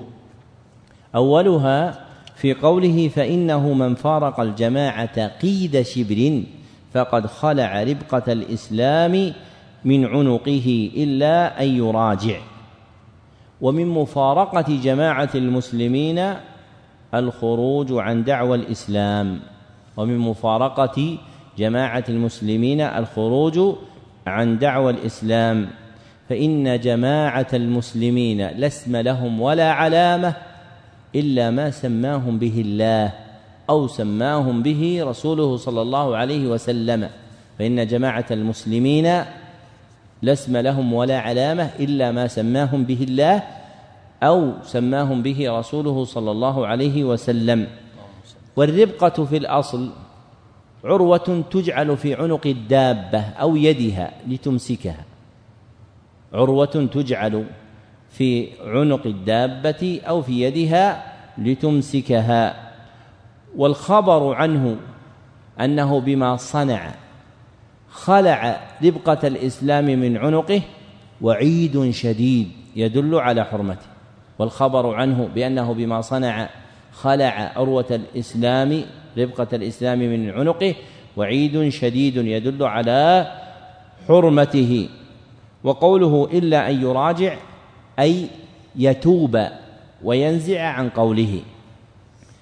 وثانيها في قوله ومن ادعى دعوى الجاهلية فإنه من جثى جهنم.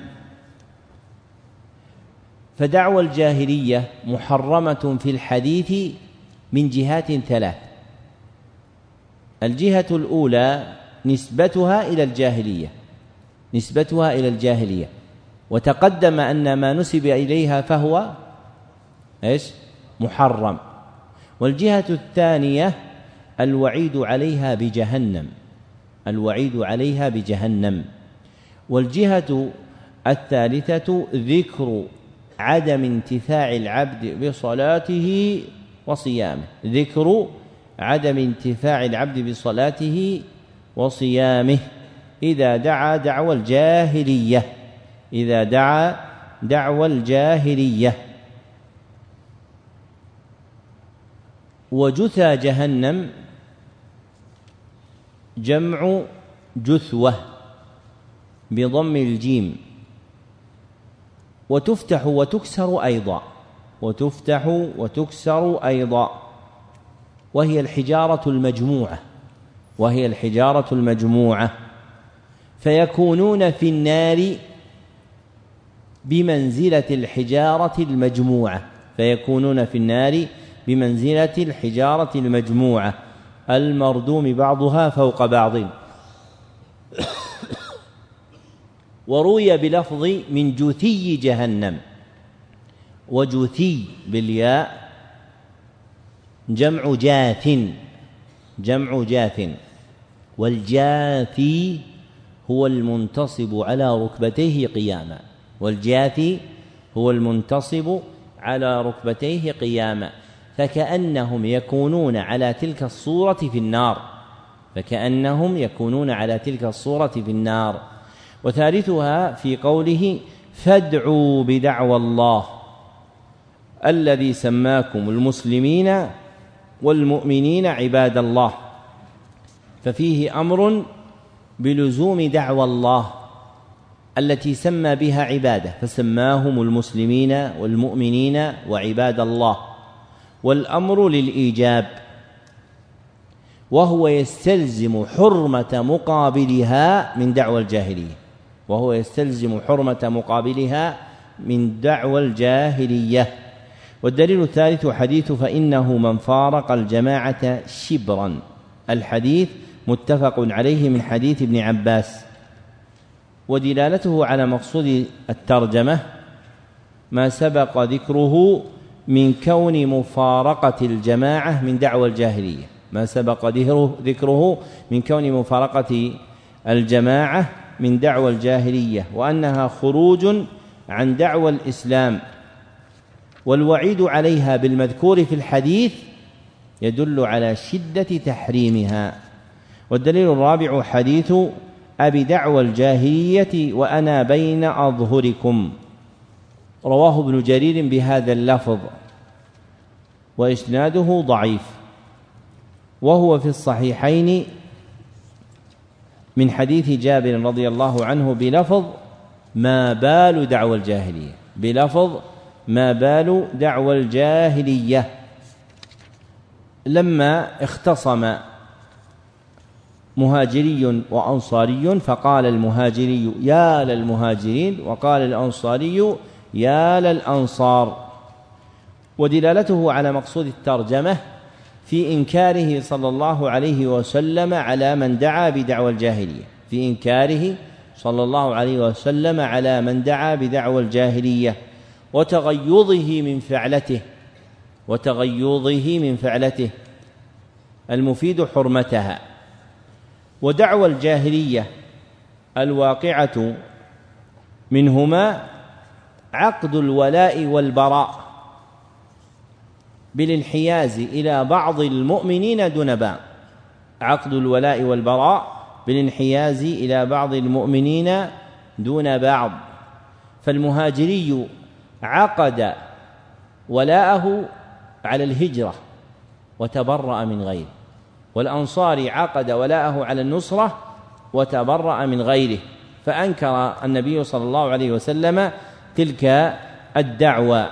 ثم ذكر المصنف كلام أبي العباس وهو أحمد بن عبد الحليم بن عبد السلام ابن تيمية النميري الحراني في حقيقة دعوى الجاهلية وهي توافق ما تقدم ذكره من أن دعوى الجاهلية كل انتساب إلى ما يخالف ما جاء به النبي صلى الله عليه وسلم فمن وقع منه ذلك فقد دعا بدعوى الجاهلية.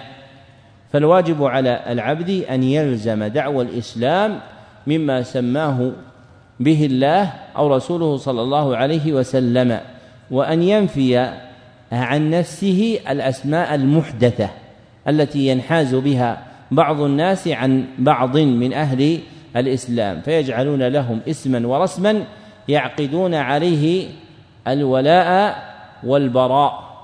فضيق الانتماءات ضيق في المآلات. فضيق الانتماءات ضيق في المآلات. فمن رضي بسعة الإسلام وتمسك بما جاء في الكتاب والسنة أغناه الله عز وجل عن كل انتساب ومن ضيق على نفسه ضيق عليه. نعم. قال المصنف رحمه الله تعالى باب وجوب الدخول في الإسلام كله وترك ما سواه. مقصود الترجمة بيان وجوب الدخول في الإسلام كله. بيان وجوب الدخول في الإسلام كله بالتزام جميع أحكامه بالتزام جميع أحكامه. لا بعضها دون بعض.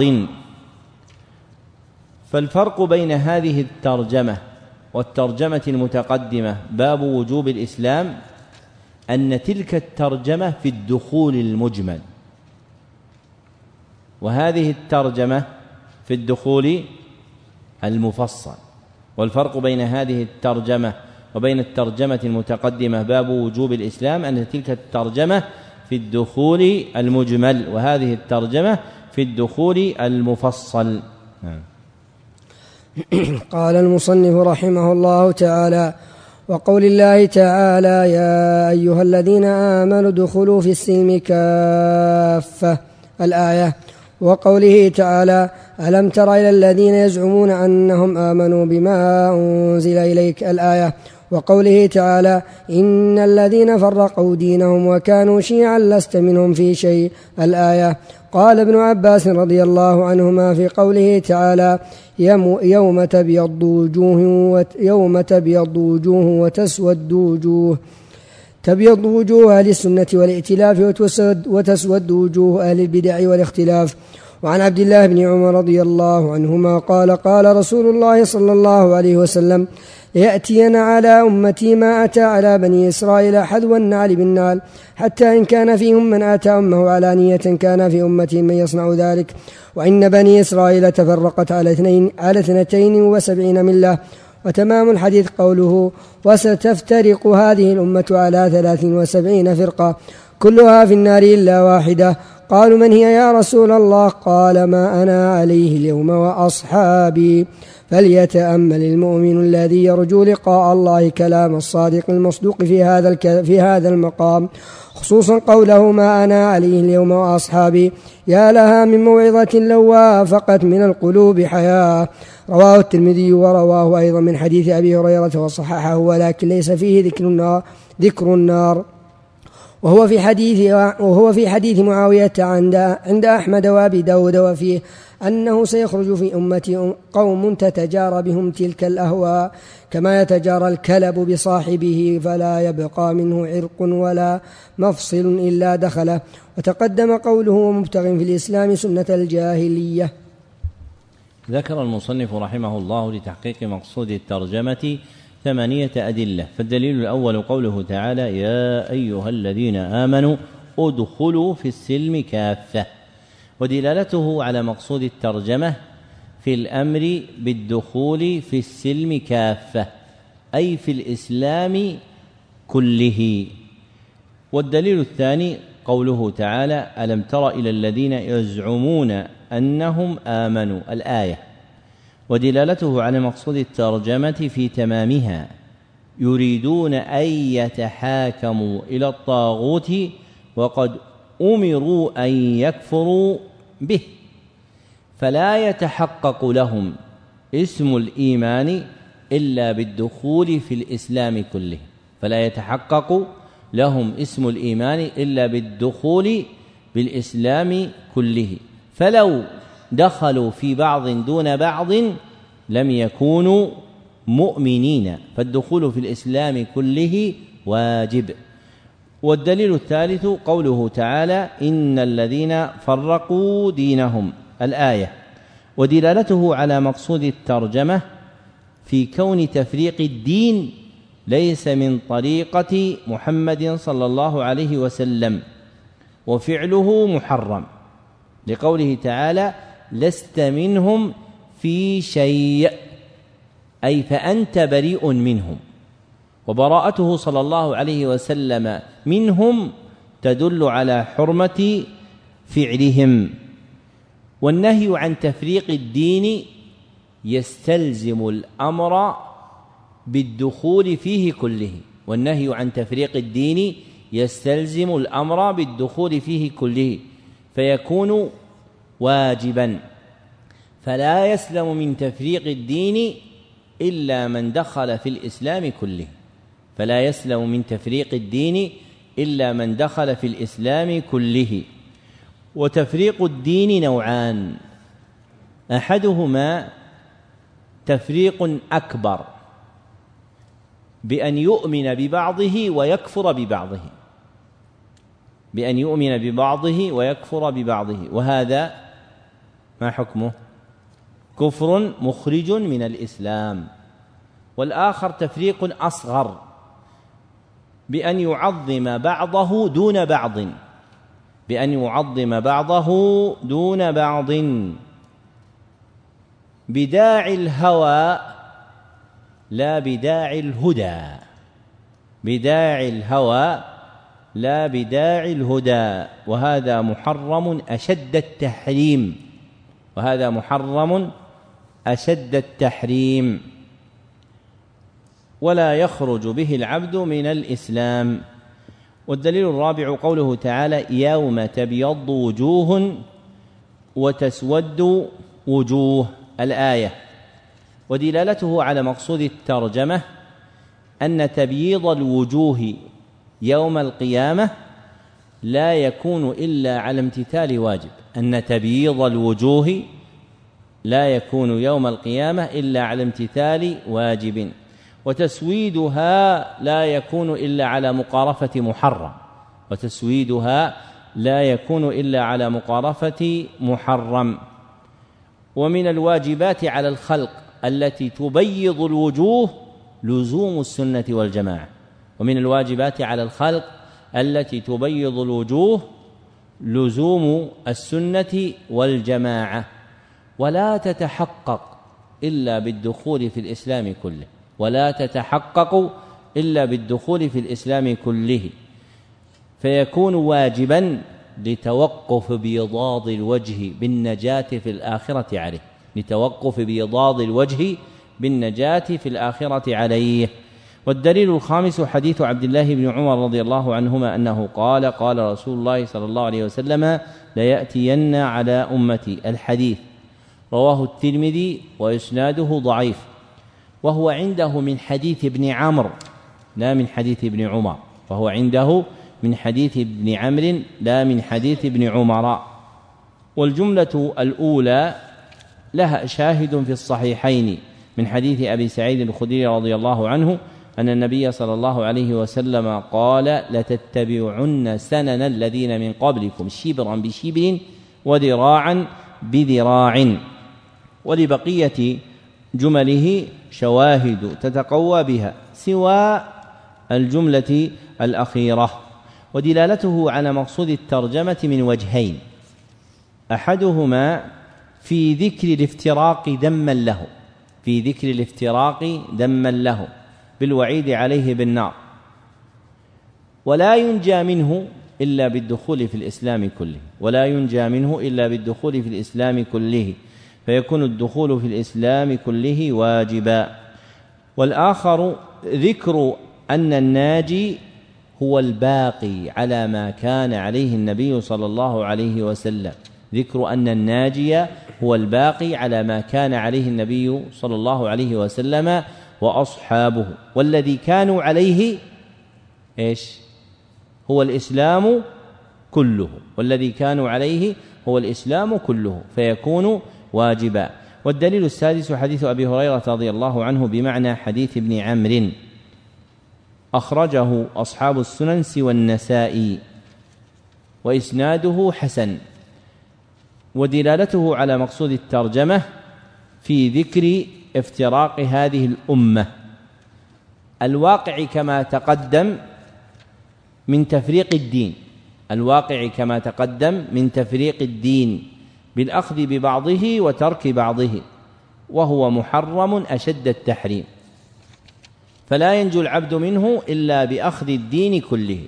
فيكون أخذ الدين كله والدخول فيه واجبا. والدليل السابع حديث معاوية رضي الله عنه وفيه وإنه سيخرج في أمتي قوم تتجارى بهم الأهواء. الحديث رواه أبو داود وإسناده حسن. والكلب داء يصيب الإنسان من عضة كلب به مثل الجنون. داء يصيب الإنسان من عضة كلب به مثل الجنون وهو الذي يسمى سعار الكلب. فيقال كلب مسعور. ودلالته على مقصود الترجمة من ثلاثة وجوه. فالوجهان الأول والثاني هما المتقدم ذكرهما في حديث عبد الله بن عمرو. الوجهان الأول والثاني هما المتقدم ذكرهما في حديث ابن عمرو. والوجه الثالث في تسمية باطلهم أهواء. في تسمية باطلهم أهواء فالأهواء ضلال فالأهواء ضلال. ولا ينجو منها العبد إلا بأن يمر الإسلام كله على نفسه. ولا ينجو منها العبد إلا بأن يمر الإسلام كله على نفسه. فيجعل الإسلام فيه متحكما فيجعل الإسلام فيه متحكما. ولا يجعل نفسه متحكما في الإسلام. ولا يجعل نفسه متحكما في الإسلام. والدليل الثامن حديث ومبتغ في الإسلام سنة الجاهلية وهو عند البخاري من حديث ابن عباس كما تقدم في باب وجوب الإسلام ودلالته على مقصود الترجمة من وجهين.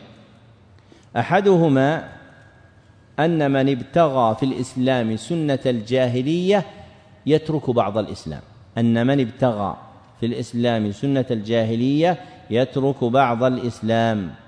فلا يسلم العبد من سنن الجاهلية إلا بالدخول في الإسلام كله. فلا يسلم العبد من سنن الجاهلية إلا بالدخول في الإسلام كله. فيكون الدخول فيه كله واجبا. والآخر أن شدة بغضها تدل على تحريمها. أن شدة بغضها تدل على تحريمها وهو يستلزم محبة الله مقابلها من سنن الإسلام وهو يستلزم محبة الله مقابلها من سنن الإسلام التي تتحقق بالدخول في الإسلام كله التي تتحقق بالدخول في الإسلام كله. فيكون الدخول في الإسلام كله واجبا. فيكون الدخول في الإسلام كله واجبا. وهذا آخر البيان على هذه الجملة من الكتاب. ونستكمل بقيته بعد صلاة المغرب بإذن الله تعالى. والحمد لله أولا وآخرا.